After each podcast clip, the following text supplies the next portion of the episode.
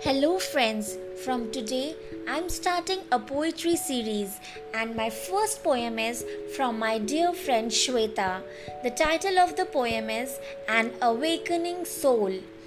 Each morning I rise just before I open my eyes, an awakening soul in search of a spiritual home. Heart is open to receive abundance.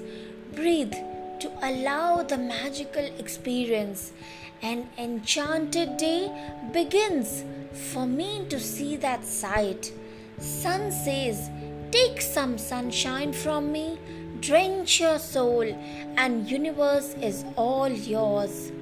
Oh, you are magnificent, and your smile is so radiant. Sun adds, You trust me to shine each day. Trust yourself too. Life is going your way. Smooth sailing, life can never be.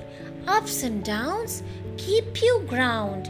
Like the sun burns beyond the white cold sky and gives a ray of hope. No matter how tough life was, brighten up your new day like it was never before. You are brilliant, you are perfect.